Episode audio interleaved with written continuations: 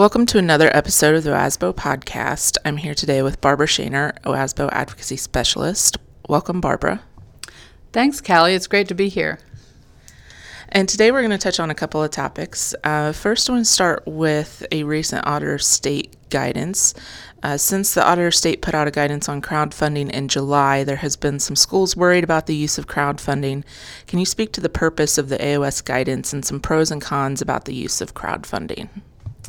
Sure, Callie. Um, just to kind of give some background on this topic, we have an, an Auditor of State Advisory Committee that meets w- relatively often throughout the year with staff from the Auditor's Office.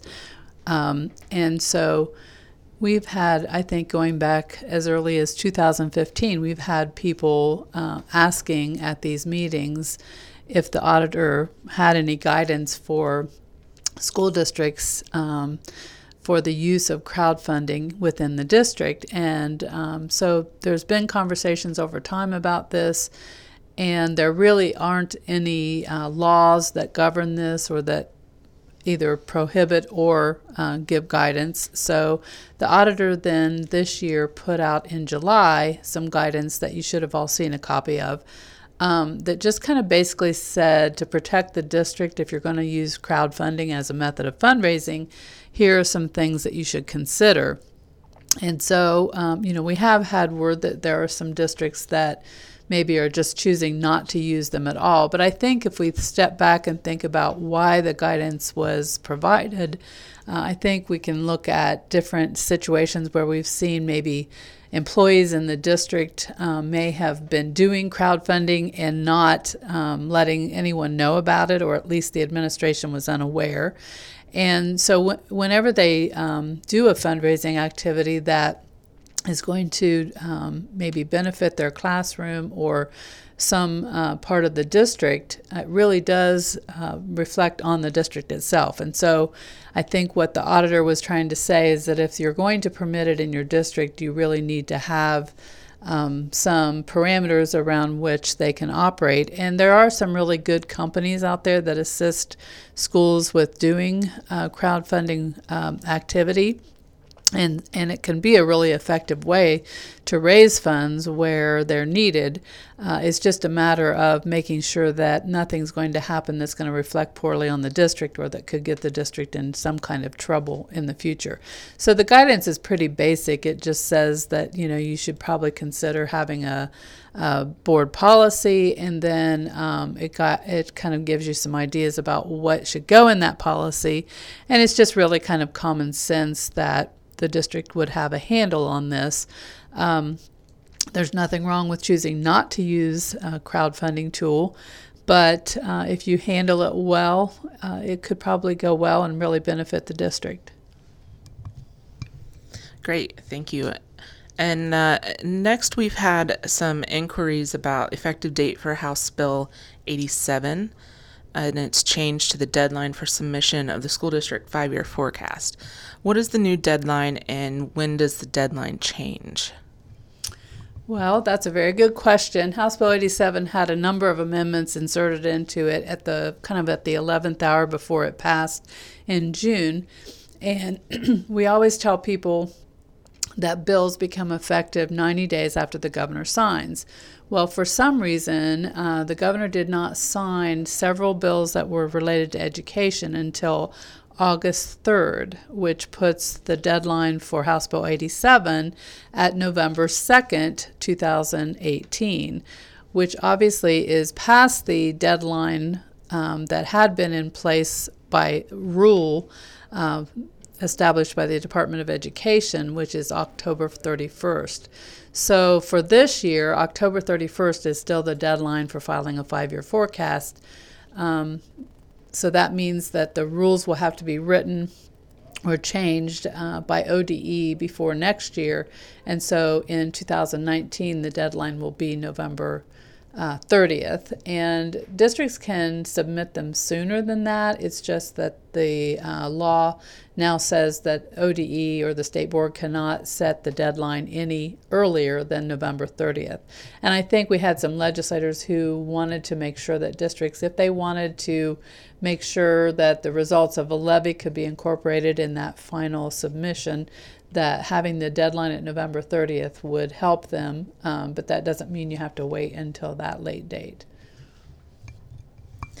And next, can you update us on the status of House Bill 705, the Treasurer liability laws, and the next step for members?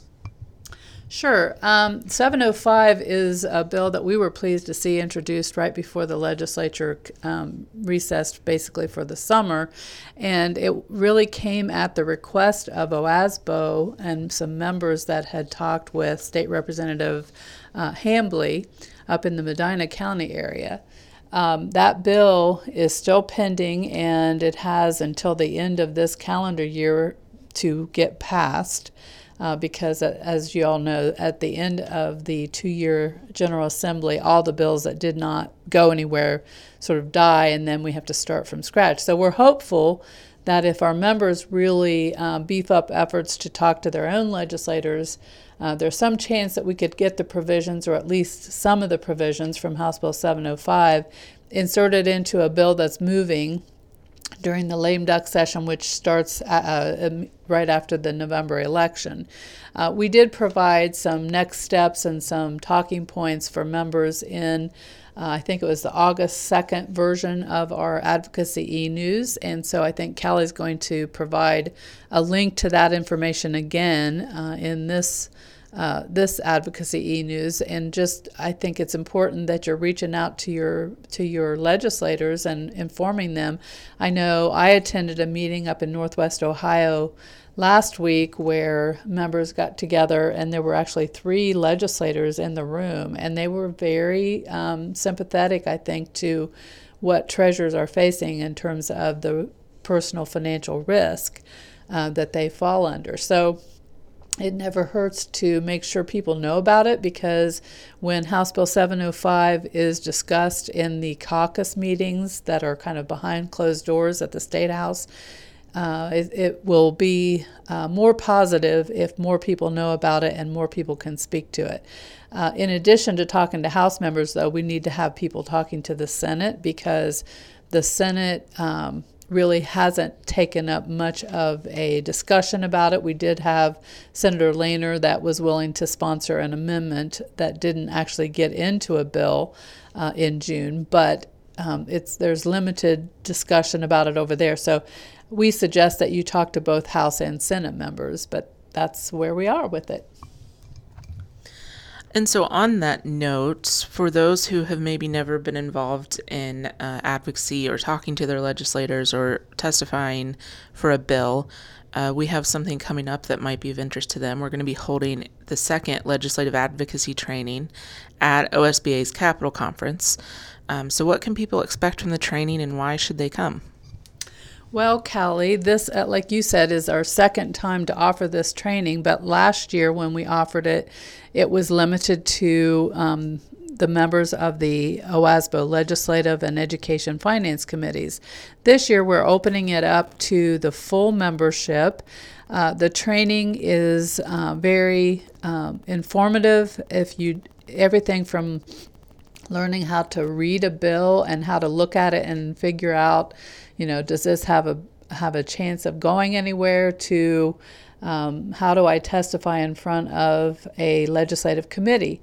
Uh, we have Mike Sobel, who is the treasurer for the Granville City Schools, um, who has some experience in teaching a high school um, government class about advocacy. And so he's taking that curriculum that he used with them and he's adapting it to uh, fit the needs of the OASBO community. So he'll be there to kind of share his experiences. Uh, he and I will talk about the uh, things that, that work at the State House and how they work. Uh, we'll have a legislator there who will talk about how to best communicate with your own legislators.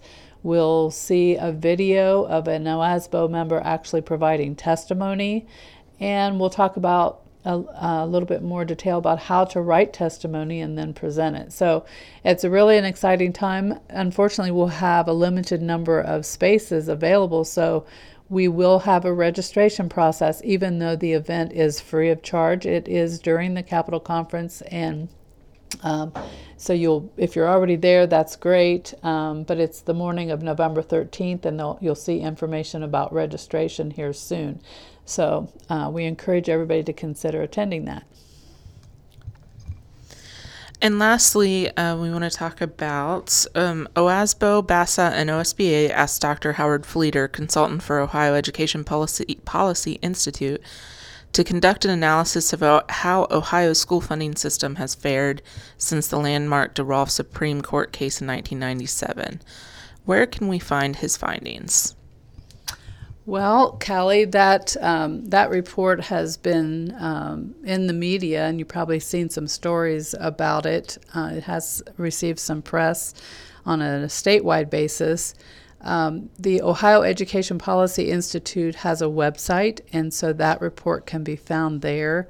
Um, I don't know that any of us really thought that Dr. Fleeter's findings were um, surprising but uh, I think it's a very interesting read if folks want to go on there and uh, look at it. Um, we think that it's a timely piece because we're going to have a new governor next year and um, a new legislative assembly. So um, it's it's good information, and folks should use it uh, in in their discussions with legislators.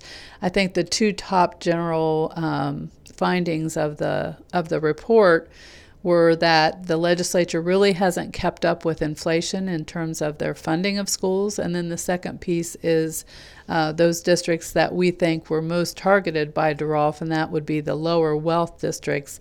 Uh, there hasn't been uh, an, enough effort to bring them up to where they the gap between uh, what they can provide their students and maybe some other districts can provide has not uh, been narrowed. And so um, there's two important things that I think everybody can utilize in their discussions about the next budget. And so we're excited about the report. And uh, that website is oepi.org. We'll also be including a link in the Advocacy e News and in the post with this podcast. Um, and thank you for joining us today, Barbara, uh, and giving us all these updates. For anyone who wants to keep up on all of OASBO's advocacy efforts, you can do so by going to the OASBO website. And in the top navigation, go to the About section and click on Newsworthy. And then in Newsworthy, you're going to sort the news type to Advocacy e News, and you'll get all the latest on our advocacy efforts.